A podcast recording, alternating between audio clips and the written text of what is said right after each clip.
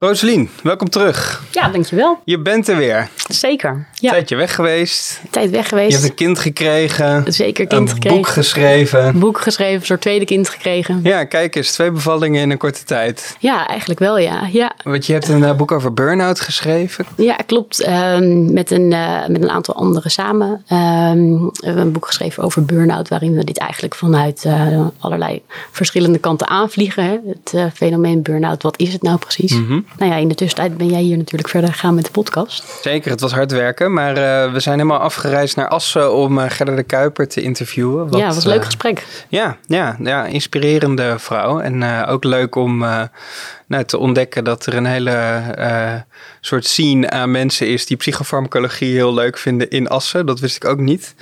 en, um, Hoe nou, kwam je daarachter dan? Ja, nou, dat vertelde Gerda. En oh, uh, de, de oud-hoofdredacteur Hans Mulder kwam uit zo, Assen. Ja. Dat wist ja. ik ook niet. Maar um, nee, ja, leuk. Veel geleerd. En ook meteen iets wat ik weer nu gewoon in mijn dagelijkse praktijk gebruik. En toch weer vaker LVB uitvraag. Dus lichtverstandelijke beperking. En um, ja, nee, dus was, was erg leuk om te doen. Maar ook blij uh, dat jij weer terug bent. Want we zijn weer bij een kerstverse Psyfar. De derde alweer van dit jaar. En um, je luistert dan nu ook naar de Pillen en Praten podcast van Psyfar.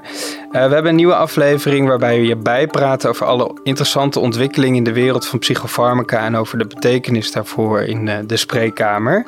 Ik ben Cisco van Veen. Ik ben psychiater. En ik zit hier samen met Roselien Herderscheen. Zij is medisch journalist. Roselien, waar ga jij het vandaag over hebben? Uh, ik ga het vandaag hebben over het stuk over uh, dementie, de behandeling daarvan. En jij? Ik, ik heb gelezen een stuk over RTMS, wat heel inzichtelijk was. Dus laten we daar snel mee beginnen. Ja, gaan we doen. Um, RTMS.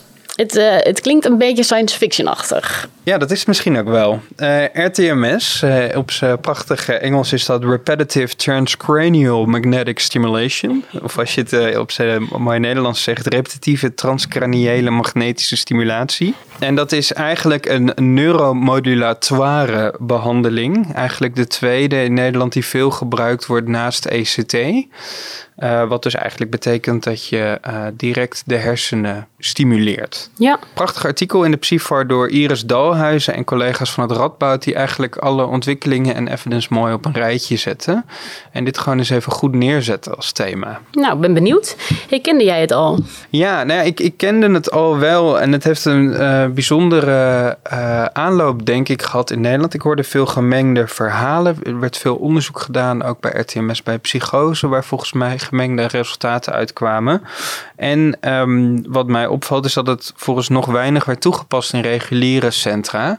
Maar dat ik wel soms patiënten kreeg die dan naar privékliniekjes ja, letterlijk in de wijk gingen waar RTMS wel werd toegepast. Hm. En ook met redelijk resultaat. Dus um, ja, dat, dat gaf toch wat sceptisch. Um, en als je dan ook in het artikel leest dat het bijvoorbeeld ook nog niet in de richtlijn voor de behandeling van depressieve stoornissen staat.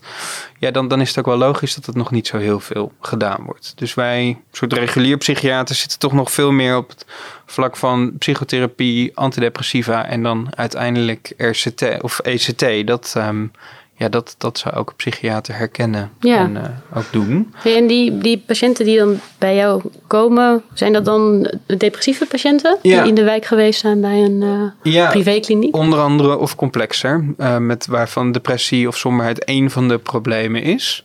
Uh, maar ja, het, zo, zo kwam ik het wel eens tegen. De, de auteurs zijn in ieder geval heel duidelijk dat RTMS een serieuze optie moet zijn voor mensen met therapieresistente depressie. En hoe uh, definiëren ze dat? Nou ja, het gaat dan dus om de wetenschappelijke definitie van uh, therapieresistentie. Dus dat is wat minder dramatisch. En daar hebben we het volgens mij in de podcast ook al eerder over gehad. Dus, dus in, in onderzoek wordt iemand als therapieresistent gezien als één of twee evidence-based behandelingen niet werken. En dat kan dan psychotherapie zijn of uh, uh, medicatie, antidepressiva. Nou, voor deze groep met, met therapieresistente depressieve klachten is RTMS in 2017 ook goedgekeurd door de zorgverzekeraars. Maar bijvoorbeeld in de Verenigde Staten gebeurde dat al in 2008. Dus het is in andere landen al redelijk lang gewoon een standaard onderdeel van het, uh, van het behandelpalet. Ja, als het is goedgekeurd door de zorgverzekeraar, dan verwacht je dat daar uh, uh, best wat evidentie achter zit. Wat schrijven de auteurs over hoe, hoe het werkt? Ja, dus um, het, het, is eigenlijk net zoals ECT gaat het hier om stroom. Uh, maar waarbij ECT dus stroom gebruikt uh, om een insult te veroorzaken. En dus het, het werkzame deel van ECT is het insult. Uh, gaat het hier om, om meer subtiele magnetische stroomopwekking. En ook de modulatie dus uiteindelijk van de hersenen. Uh, leuk detail is dat de auteurs in het artikel allerlei oude bronnen aanhalen die al in de 19e eeuw ontdekten dat je neuronen in je brein kan stimuleren met magnetische straling en daardoor bijvoorbeeld bewegingen kan uh, opwekken. Wat eigenlijk gebeurt in essentie is dat door een klein magnetisch veld je de oppervlakkige neuronen kan depolariseren. Mm -hmm. En dat gaat dus vaak om de cortex, omdat die het meest oppervlakkig uh, onder je schedel ligt. Ja.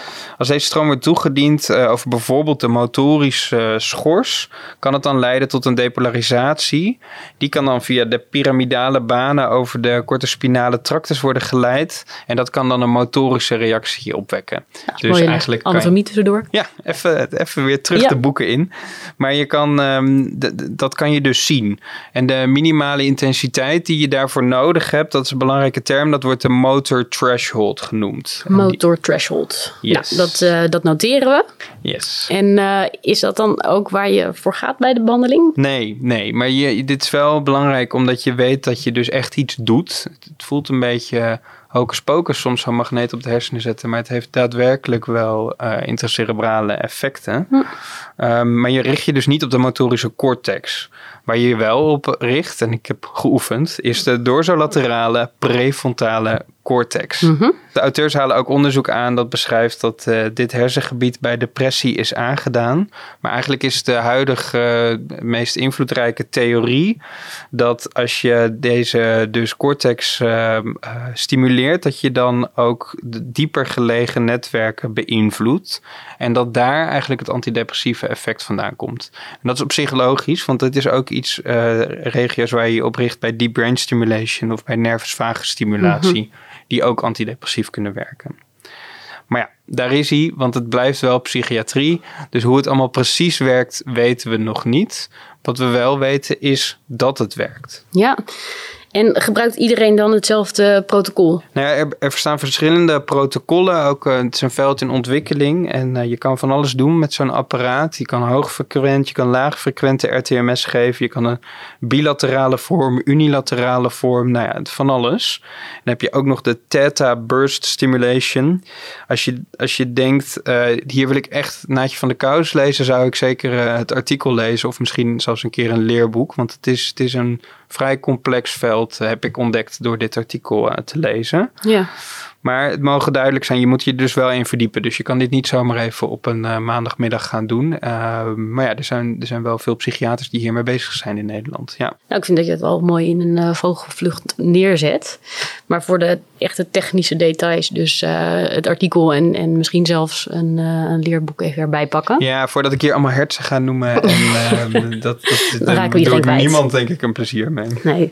Hey, dus dan even hoe het, hoe het klinisch zit. Wat, wat zijn de indicaties en, uh, en contra-indicaties? Ja, want ik denk wel, wat ik net zeg, dat patiënten deze behandeling ook zelf vinden. Dus dat is denk ik wel belangrijk om te weten, ook als je het zelf niet geeft. Ja, dat je je uh, inleest. Ja, ja nee, dat je in ieder geval het eerste gesprek gewoon erover kan voeren en uh, een beetje informatie kan geven. Ja. Hebben we een paar keer gezegd, maar het is, het is gewoon geïndiceerd voor depressie. Daar is het het meest voor onderzocht. Um, en dan is het dus vooral onderzoek voor therapieresistente depressie. Maar dat is dus ook, denk ik, een onderzoeksethisch dingetje. Dan dat daar nou echt een heel duidelijk idee achter zit. Omdat het gewoon moeilijk is om nieuw onderzoek te doen. als er al effectieve behandelingen zijn. Zoals antidepressiva of psychotherapie. Mm-hmm.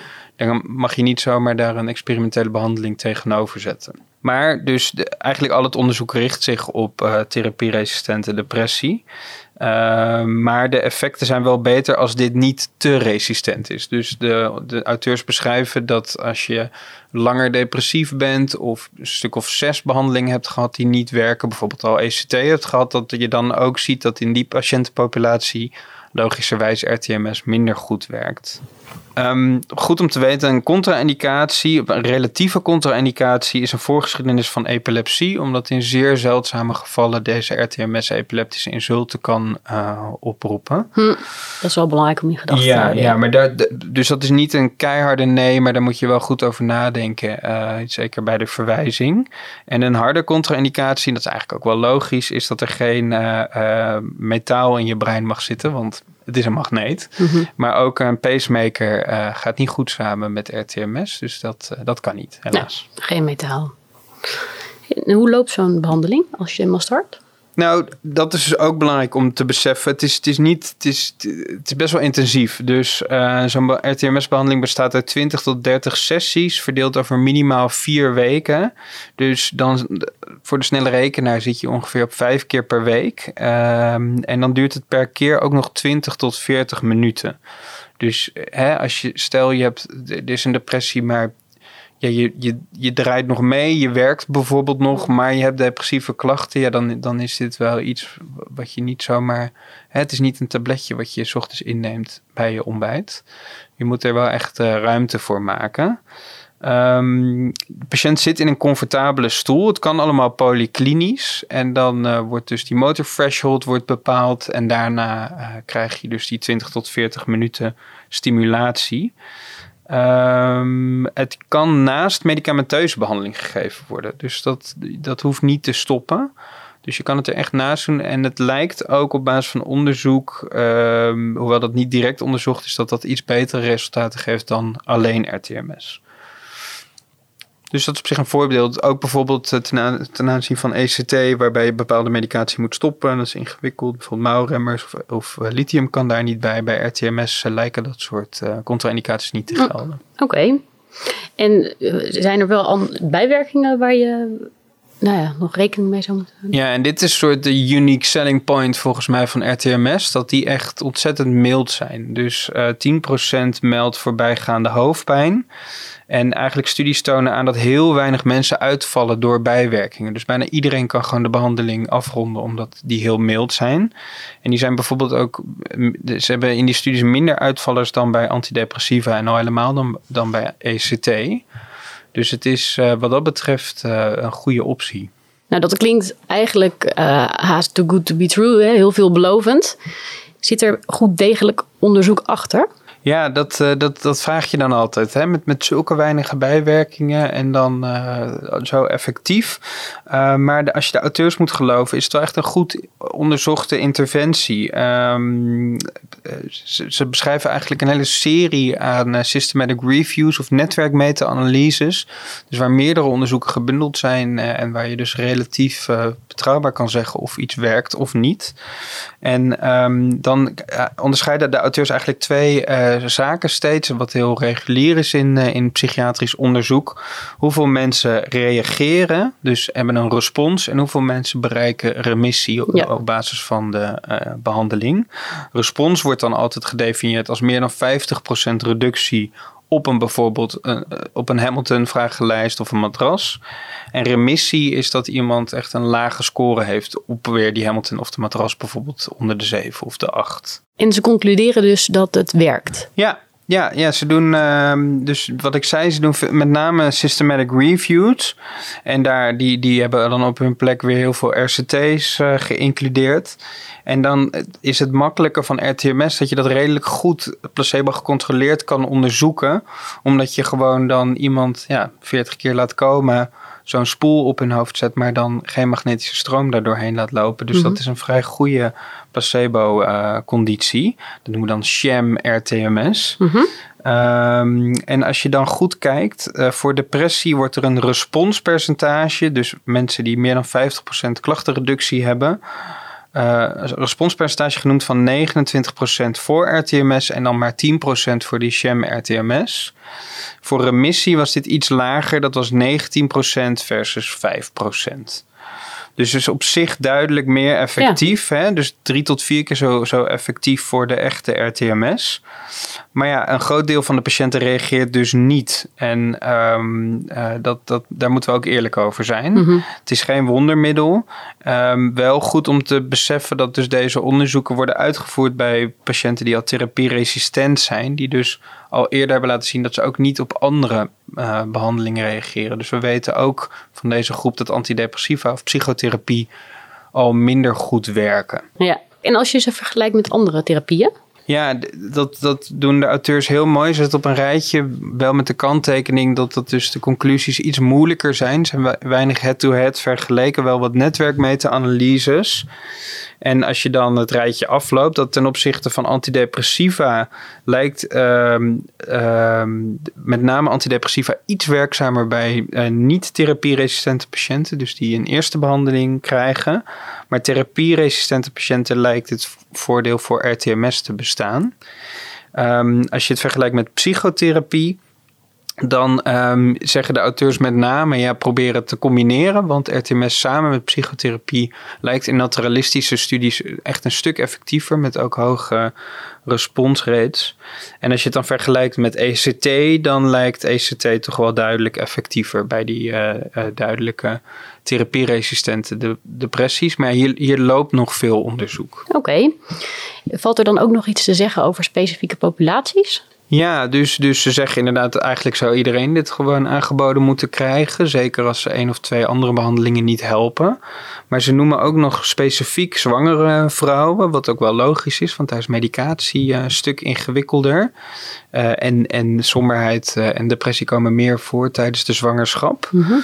uh, daar noemen ze hele kleine onderzoekjes met één RCT eigenlijk met elf patiënten in elke arm. Dus nou, dat, dat, dat mag je bijna geen geen echt uh, bevinding noemen. Maar daar wordt het wel uh, aangetoond dat het effectief is en belangrijker ook dat het veilig is. En dan heb je ook nog um, interessante populaties, dat zijn de adolescenten. Omdat we toch steeds meer en meer ook zien dat toch antidepressiva matig werken bij adolescenten en ook kunnen leiden tot verhoogde suicidaliteit. En daar zou RTMS dus ook uitkomst kunnen bieden. Uh, daar ook kleine open label studietjes die effect laten zien en geen grote nadelen, maar echt nog te vroeg om te zeggen of het daar effectief is. Maar daar wordt met veel interesse naar gekeken. Hm. Is het voor jou als uh, psychiater eigenlijk duidelijk waar je naartoe kan verwijzen als je dit wil geven? Ja, nou ja, wij, bij uh, dus GGZ in Geest, bij de nieuwe Valerius zijn we nu een studie aan het doen waar we precies aan het kijken zijn waar RTMS staat in het uh, behandelprotocol rondom ECT, ook bij ouderen. Um, maar je hebt verschillende GGZ-instellingen die het aanbieden, maar dus ook die private partijen die het aanbieden. Ja. Ja, en, en ja, ik heb gisteren even gegoogeld en het is hartstikke makkelijk uh, vindbaar. Hm. Ja, ja. En ook in, dus in die klinieken wordt het uh, dan vergoed? Ja, als je gewoon een verwijzing hebt van ja. jou als psychiater of uh, als, als huisarts, dan, uh, ja, dan, dan is dit gewoon reguliere zorg inmiddels. Ja. ja. Oké, okay, dus dit allemaal over depressie. Zullen we het dan ook nog kort even hebben over andere psychiatrische aandoeningen? Ja, dus dat, dat is goed om te beseffen dat het geen Haarlemmerolie is. Hè? Want dat, dat zou je bijna denken na al deze positieve resultaten. Hè? Weet je ook wat er met EMDR gebeurt? Dat we het eerst vinden voor een bepaalde indicatie en het dan uh, gaan proberen overal toe te passen. Waardoor ook het een soort verwatert en, en een beetje een wat minder goede naam krijgt. Dus daar zijn de auteurs ook duidelijk over dat uh, de, echt de, de, de bulk van de evidence is voor uh, depressie. Inmiddels ook echt wel wat onderzoek die het laat zien dat het effectief kan zijn voor obsessief-compulsieve stoornissen. En hè, wat net over dat sinds 2008 RTMS al uh, in Amerika is goedgekeurd voor depressie. Sinds vorig jaar, 2020, is het ook daar goedgekeurd voor OCS. Dus uh, die vinden het inmiddels al uh, voldoende aangetoond. Maar ja, de auteurs zijn iets kritischer, zeggen dat er nog veel onduidelijk is. Dan um, heb je ook, wordt het veel onderzoek gedaan bij verslaving. En dan met name bij nicotineverslaving. Uh, en daar, daar zijn ook wat veelbelovende, maar nog preliminaire studies. Bij schizofrenie is er heel veel onderzoek gedaan. Daar zijn de resultaten volgens de auteurs wisselend. Dus daar raden ze het niet direct voor aan. En dan zijn er ook nog uh, allerlei nieuwe ontwikkelingen van intensieve protocollen, maar ook meer dat je met imaging gaat kijken waar bepaalde effectiviteiten zijn. En dat je op basis daarvan de positie van de RTMS-coils zoekt. Dus nou, er zit nog heel veel ontwikkeling in dit hele veld, uh, ja. waar de auteurs heel veel kort aanstippen, maar waar ze nu nog van zeggen, nou, dat, uh, dat is toekomstmuziek. Ja, interessant, maar ook nog ver, ver weg. Ja. Wat is wat jou betreft het, uh, het belangrijkste om mee te nemen? Nou, voor mij, nou toch, um, ja, RTMS, je hoorde er altijd over, maar ik, ik, wist gewoon nog niet precies wat ik er nou van moest vinden. En heel duidelijk dat op basis van dit artikel RTMS voor depressie echt wel een optie is. Um, en ik, ik snap de sceptisch ook wel een beetje als ik, als ik wat zelfonderzoek doe. Het is, het is een nieuw technisch trucje. En, en ja, dat, vraag je je af van hoe verhoudt zich dat nou tegen, ten opzichte van alle nieuwe inzichten van meer ja. maatschappelijk, contextueel kijken naar herstel, ondersteunende zorg.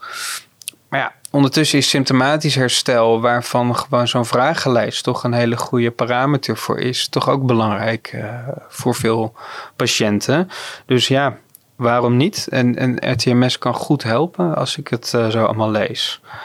Dus ik denk wel goed om die indicatie zuiver te houden. Dus we gebruiken het voor depressies. Gaat niet een beetje in het wilde weg RTMS'en. Want dat, uh, hm. daar wordt denk ik niemand uh, beter van.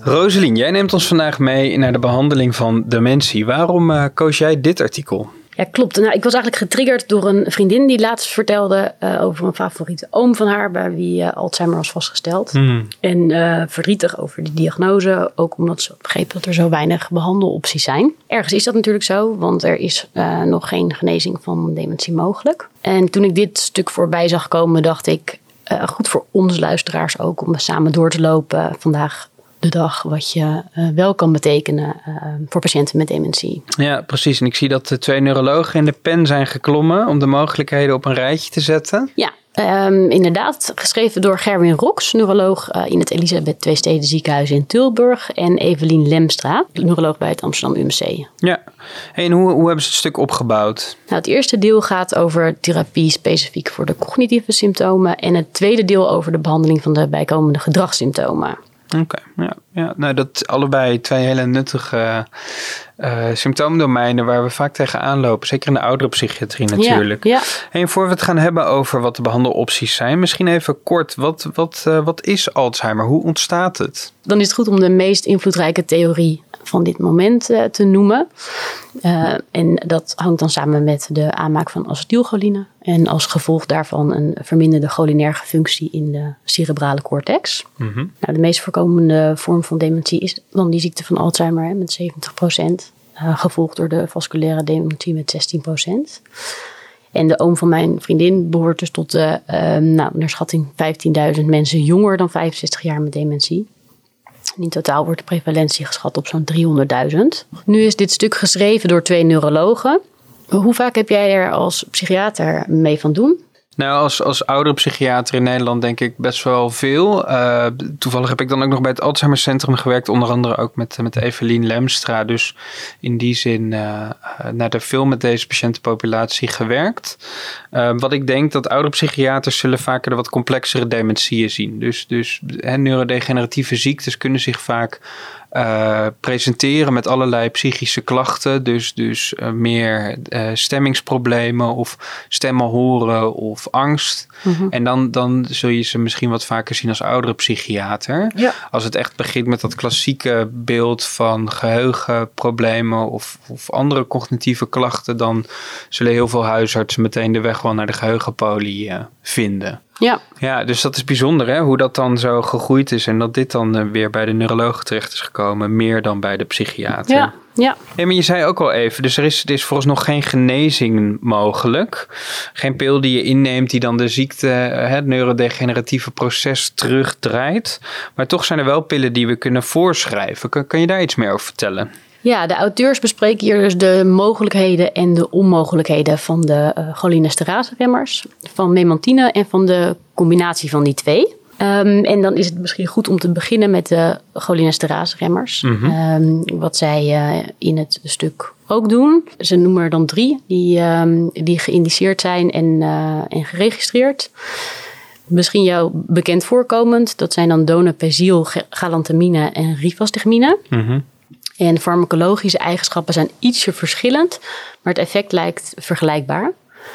Nou, als je kijkt naar de cognitieve functies, vertonen ze een geringe, maar vergelijkbare verbetering op de, op de cognitieve schalen. bijvoorbeeld na een half jaar behandelen 1 tot 2,5 verbeterpunt op de MMSE. Ja, en dat is op een schaal van 30 is dat echt heel weinig. Nou ja, dat wilde ik je inderdaad vragen. Van hoe, hoe, hoe, plaats jij, uh, hoe plaats je die verbetering? Ja, nou ja, god. Ja, kijk, dit is heel goed onderzocht. Hier, hè, er is ontzettend veel onderzoek naar gedaan. Dus dit zal vast een valide, zeer, zeer subtiel effect zijn. Ja, ja. ja. Maar anderzijds, een neurodegeneratieve ziekte, je verwacht dat het achteruit gaat. Dus dat er dan in de loop van een half jaar tot een jaar geen, of dat, dat er in de loop van een half jaar geen achteruitgang, maar juist iets verbetering is, kan je op zich ook wel als winst zien. Ja, ja. En als je dan dus kijkt uh, hoe het uh, geïndiceerd is en geregistreerd, dan is het, uh, je zei al, we, we, hadden het er eerder even over, met name voor de, voor de lichte uh, Alzheimer voor de beginnende. Ja, naar, naar, mijn weten is het, is het met name, dus als het ernstiger wordt, de Alzheimer, dan uh, heeft het geen zin meer.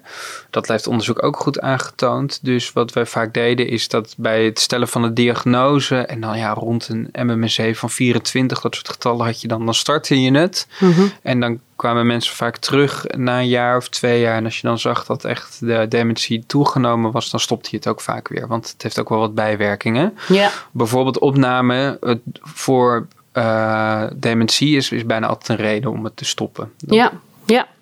Die bijwerkingen zijn misschien wel uh, goed om even te noemen.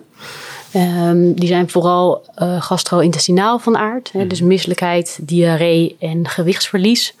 En eigenlijk vergelijkbaar voor, uh, voor alle drie die middelen. Ja, en dat was ook belangrijk. Ik, ik probeerde daar zo goed mogelijk, en dat is soms lastig bij Alzheimer, maar vaak heel goed mogelijk om echt shared decision making te doen. Mm -hmm. En ook eerlijk te zijn over het bescheiden effect. Dus ja. als, als, mensen gewoon veel last ervan hadden, was ik niet heel. Uh, deed ik niet heel moeilijk over het staken van deze middelen. Nee, en dat is misschien ook wel. Um, nou ja, je noemt het al shared decision making. Uh, daar sturen de uh, auteurs ook wel op aan in het stuk. Mm -hmm. Het effect, het misschien geringe effect en, en de bijwerkingen zijn dus vergelijkbaar. En nou, hoe kom je dan tot, uh, tot de beste keus? Ja, dat, dat vind ik nog wel lastig als oudere psychiater. Hoe kies ik nou welk middel? Zeggen de auteurs daar iets over? Nou, zij maken eigenlijk een soort stroomdiagram hè, waar, waar ze je uh, helpen bij dat proces. Maar komen ook uit bij de, bij de patiënt zelf. Mm -hmm. uh, en noemen dat het kostenprofiel ook wel een, uh, een rol kan spelen. Oké. Okay. Uh, omdat het ene nummer, of het ene middel een, een, stuk duurder is dan het andere middel. Oké. Okay. En dat hebben ze even onder elkaar gezet. in een tabel met prijzen en doseringsschema. Kijk eens, dus de welbekende Ga maar even lezen in de Psyfar. Ja. Heel goed. Oké, okay, en, en gelden, gelden deze middelen eigenlijk alleen, zijn die alleen geïndiceerd voor Alzheimer of ook voor andere dementievormen? Nou, ze zijn dus wel, uh, de werking is wel onderzocht bij andere dementievormen. Um, bijvoorbeeld bij vasculaire dementie is, uh, is het effect onderzocht. Mm -hmm. um, maar dat is niet eenduidig. En de auteurs zeggen dus ook dat het uh, daarom niet geadviseerd wordt voor de, voor de behandeling van vasculaire dementie. Oké, okay, en FTD? Ook niet. En um, dus geen bewijs voor gevonden en, en zelfs uh, aanwijzingen dat ze agitatie kunnen veroorzaken. Oké. Okay. Dus uh, ook wel belangrijk om in gedachten te houden. Ja. En ze stellen dat ze wel te overwegen zijn bij de Lewy body dementie en de ziekte van Parkinson. Um, en eigenlijk lijkt daar dan de evidentie voor Parkinson sterker dan voor LBD. Maar omdat uh, het ontstaans, de ontstaanswijze voor beide vormen eigenlijk nou, veel overeenkomsten vertoont, um, zou je kunnen zeggen dat het uh, ja, op basis daarvan voor allebei te proberen is. Ja, we, zijn, we stappen een beetje af van die echte scheiding hè, tussen Parkinson-dementie en Lewy body-dementie. Ook Evelien Lemstra onder andere heeft het steeds vaker ook over Lewy body-ziekte. Mm -hmm. Grappig genoeg, toen ik bij haar werkte, daar heb ik wel een paar keer echt mooie resultaten gezien van rivastigmine. Dat mensen echt een stuk opknapten en weer kwaliteit van leven terugkregen. Mm. Dus daar, uh, ja, dat, dat, dat resoneert wel bij mij. Ja. Oké, okay, dus dat waren dan de cholinesterase remmers. Maar dan had je het ook nog even over de memantine. Wat is daar uh, belangrijk aan? Ja, dan is het goed om weer even farmacologisch te kijken. Hè. Memantine blokkeert de effecten van uh, pathologisch verhoogde glutamaatconcentraties. Mm -hmm. En die verhoogde concentraties kunnen leiden tot neuronale dysfunctie. En memantine is in eerste instantie vooral onderzocht voor matig tot gevorderde dementie bij de ziekte van Alzheimer. En later ook bij lichte Alzheimer. Maar daar liet een meta-analyse geen effect zien op cognitie, op klinische indruk en ook al heel dagelijks uh, functioneren of neuropsychiatrische symptomen. Nou, in het algemeen wordt memantine uh, alleen bij matig ernstige tot ernstige ziekte van Alzheimer geadviseerd en niet bij dementie met andere oorzaken. Het wordt goed verdragen en in een Cochrane Review werd geen verschil in bijwerking gevonden in vergelijking tot placebo. Oké, hey, ehm, en als de auteurs dan zeggen die ook nog iets over de combinatie van al deze middelen? Ja, daar gaan ze ook nog uh, apart op in, maar zijn ze eigenlijk tegelijk heel kort over. Um, want aangezien er geen eenduidig bewijs is uh, voor toegenomen effectiviteit, wordt die combinatie van cholinesterase-remmers en memantine niet geadviseerd. Mooi, dus dat klinkt als een helder overzicht. Wat, wat waren nou de belangrijkste conclusies van de auteurs in het artikel? Ja, ze beginnen het stuk eigenlijk met de opmerking dat het grootste deel van de behandeling bestaat uit niet-medicamenteuze interventies en goede voorlichting uh, en begeleiding geven aan patiënten en hun naasten. Nou, dat zal je ongetwijfeld ook bekend voorkomen. Mm -hmm. En als er dan medicijnen in beeld komen, zijn dat uh, de drie typen cholinesterase-remmers die we net genoemd hebben. En memantine. Mm -hmm. En de keuze hangt af van uh, factoren als ernst van symptomen, hulpvraag van de patiënt en of er eventueel comorbiditeit is. En de auteurs hebben een uh, stroomschema gemaakt, hebben we net ook al even genoemd. Uh, ja, dat je kan uh, helpen bij het maken van een goede keuze. Ja, fijn. Dat, um, dat zal vast nuttig zijn. Eigenlijk al met al best teleurstellend. Hè? Dus als je het zo op een rijtje ziet, weinig behandelopties voor een ziekte waar zoveel mensen mee te maken krijgen. Ja, nee, zeker. De auteurs besluiten het stuk dan ook met de boodschap dat nieuwe therapieën heel hard nodig zijn. Mm -hmm. En ze noemen nog kort dat de onderzoekspijlen zich momenteel richten op asymptomatische mensen die wel al aanwijzingen voor uh, bijvoorbeeld de ziekte van Alzheimer hebben op basis van biomarkers of uh, genetische predispositie. Ja, dat is echt de grote heilige graal dat mensen op tijd pakken. Want het idee is toch dat als die schade eenmaal gaande is, dat het echt heel moeilijk is om te herstellen. Maar als je er maar vroeg genoeg bij bent, dat je het misschien wel kan voorkomen. Dus zijn nu ook uh, wat dan subjectieve cognitieve klachten genoemd worden. Maar ja, dat is heel moeilijk om bijvoorbeeld te onderscheiden van nou ja, jouw onderwerp burn-out. Uh, dat als je op je vijftigste een beetje ja, wat, wat concentratieproblemen krijgt. Ja, ja. Hè, een heel klein deel van die mensen zal dan Alzheimer ontwikkelen in de twintig jaar daarna. Maar ja, moet je al die mensen dan gaan screenen en preventieve medicatie geven. Dus daarom zijn die biomarkers ook zo, uh, wordt daar zo hard naar gezocht. Ja, maar ja. ja. Ook al lang. En, en ze kampen met dezelfde problemen als, uh, als wij psychiaters, bijvoorbeeld bij schizofrenie. Dat het toch gewoon elke keer als je denkt, nou nu zijn we er, nu hebben we de vinger op de zere plek, lijkt het toch allemaal weer een stuk complexer.